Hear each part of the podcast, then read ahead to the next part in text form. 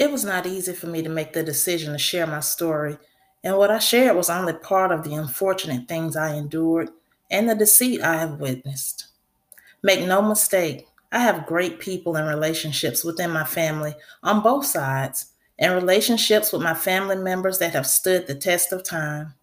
We respect, love, encourage, pray for, and support each other. The truth just shines a light on the ones that are on the other end of that spectrum in one way or a few.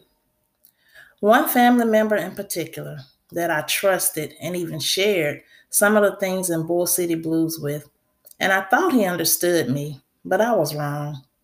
He's the one that shared a bunch of one sided information with my dad, and he also made me out to be the hateful one, all the while putting fault on no one else. Just as if I got angry for no reason.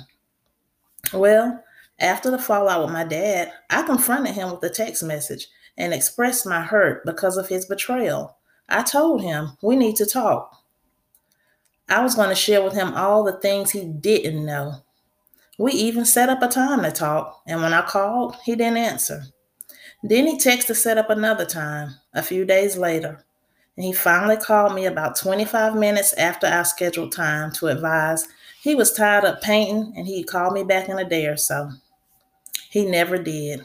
Instead, he texted me to apologize for getting in our business and said we would talk later. If he called me back, like they say, grits ain't grocery, eggs ain't poultry, and Mother Nature was a man. That undoubtedly confirmed his guilt to me. But still, I've forgiven him and I love him. If he called me today, I wouldn't speak a word about it to him because God has now given me a way to release my pain, and only the people that want to hear it have to. But all of his actions did hurt me badly. After waiting days for him to call me back, and he didn't, I decided to write my book because that showed me that most of the people in my family, even the ones I thought were concerned, didn't want to hear the truth and or didn't care about my pain. So anyone that this message helps should really thank him. And this is why the phrase, tears are thicker than blood, resonated so profoundly with me because I've been hurt, disappointed, and mistreated by my blood relatives more times than I care to count. And in turn, I have been embraced, comforted, protected, and had my tears wiped by people with no obligation or responsibility to do so. They loved me just because they wanted to and felt I was worthy of their care. Just because you share DNA with people doesn't mean they have your best interests at heart. In fact, some would love to see you fail at life more than strangers. Be very selective about who you share your time and space with because they will use the family card only to get close enough to plot against you. And it's okay to love family. In fact, I encourage it because it's a beautiful thing. And I so wish I had that. But you have to protect yourself from toxic people. They will ruin you and all that you love. Always remember misery loves company. Pray for them. Keep your distance until God gives you the okay to let them in. And even then, do it in very small doses with a very long handled spoon. It may be hard to believe, but it wasn't always this way with my siblings. We were once close, loving, and extremely supportive of each other. My half sister and I even shared two homes as adults and raised our children together in them. And each time I wanted all the kids, hers and mine, on my side of the house because I enjoyed them so much. They were never a bother to me, I knew what I had to give them would be life changing and would always stick with them no matter what. I was the protective big sister they loved and admired, and I was doing all of the giving, whether it was my time, my cars, my money, my prayers, my resources, and so on. But I wanted to, it wasn't a strain for me. I was the only one sacrificing, so as soon as those things were no longer needed from me, and I had been painted as the bad guy anyway. It was real easy for them to just walk away.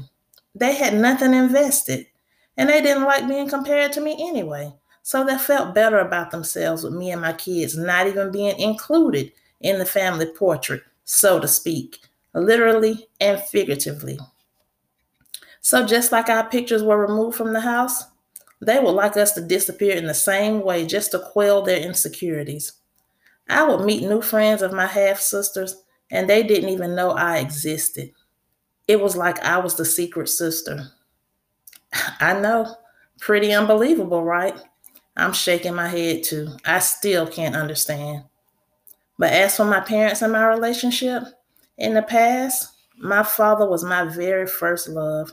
He was as close to perfect as I had ever seen in a man, and I always felt loved and protected by him until, well, you read Bull City Blues, so you know when that all changed. I won't go back into that. Because he had to be daddy in every place that there was no daddy, I feel he was just spread too thin. So I and my kids were kind of pushed to the side and became an option versus a priority as a side effect of others' bad choices and who they decided to procreate with. As sad as it is, my dad has, or at least he shows, zero empathy for my hurt and past trauma. I can only attribute that to programming and manipulation, or maybe he feels like acknowledging it means he had to find fault in my mom. But he knows how to love and how to be a good dad because I see him go above and beyond to make sure his stepchildren and step grandkids don't have a lot of voids in their lives. In all fairness, I am a very strong woman. I do not go along to get along. I'm going to call a duck a duck every time. And I've given my sons the tools they need to be successful. Thank God they have my strength and independent nature as well as me to lean on for guidance and financial assistance when they fall short. So all we request or require is free. It doesn't cost my dad anything. It's just some time and some effort. Now, with my mom, she just doted over me all the time. To be as humble and honest as I could be, a lot of times I would catch my mom just gazing at me and smiling as if she was in awe that I came from her. That's my honest truth. She would ask me to come to her job just so she could show me off to her coworkers and brag about her smart, beautiful daughter. I now realize it's a very fine line between admiration and envy or resentment. Well, due to things beyond my control, I did miss major milestones in my life, like prom, graduation, college, and I was asked to prom in the 10th grade. But I was fighting so much with my mom and the bearded lady at the time, I couldn't even have that conversation with her. And then later, I quit school. I did find the strength inside of myself to go back to school, and I worked jobs, decent jobs, until I went back to school again and started my career. Just me and God alone. And still, none of that was celebrated either, ever. Not even a good job. Those years and milestones are forever gone. And it's never something a child should miss outside of a family just not being able to afford to participate, as they are so important for growth and development. Back when I tried to express my hurt, I would get a kind of shoo fly response. You know how you shoo a fly away? And sometimes even a, well, damn, I'm sorry, but I'm not about to be judged for my mistakes. It was always a very defensive stance, like I was wrong for even bringing it up. As you've probably seen by now, I'm very good at expressing a thought or feeling with my words, but I can't make a person receive my words, understand how their actions hurt me, be accountable and ask for forgiveness, which is what I do if I'm wrong. It was after that time, which was the last time that I tried to have that talk with her. My dad was even there when I tried. She wouldn't receive it. I tried to talk with her about those things, tried to get an understanding, even from her side. If there was something going on that I didn't know about, I wanted to know. I wanted to understand so I could get past it. We could move on. But it didn't happen. So after that day, I did notice, looking back now, that things started to slowly unravel with my dad and my siblings. It was like a slow drip. The more she and I butted heads about disrespectful things I saw or I asked questions, the more I got crucified by her. We would always get past it until the next thing came up, and she honestly never not wanted me to be included in family things.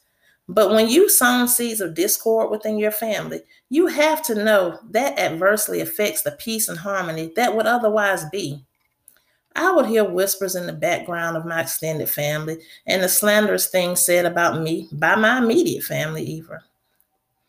And I would think, wow, if they only knew the whole story, if they only knew my true heart and the depth of my pain.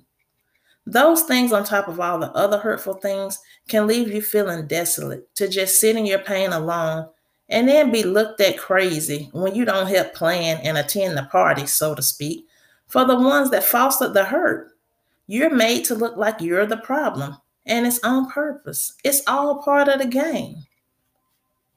Sadly, though, time may not be on your side, and you may never get a chance to right your wrongs and fix what you single handedly broke, causing a lifelong rift in your family.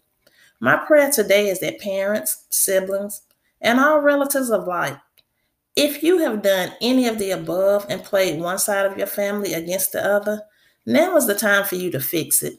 Be honest and accountable for your part and ask for forgiveness so the healing can begin right now. Do not put it off because the longer it goes on, the harder it is to resolve. In most cases, just saying, Hey, I'm sorry. I know I hurt you or I lied on you. Please forgive me. That's all the hurt person is waiting for anyway. It's like cooling water to a painful burn. You see, one thing I know for sure the enemy already knew vices like drugs and sex couldn't be used to motivate or hurt me. I conquered that years ago by the lack of desire to ever want to try drugs and abstaining from sex when I needed to. And I've proven myself over and over since that time. But the enemy also knew that what could be used to hurt me is my family's love and loyalty. These two things alone have been the root of my pain since I was a little girl. The only relative I have seen fight for and protect me consistently was my dad's father, and he did it his whole life, as far back as I can remember.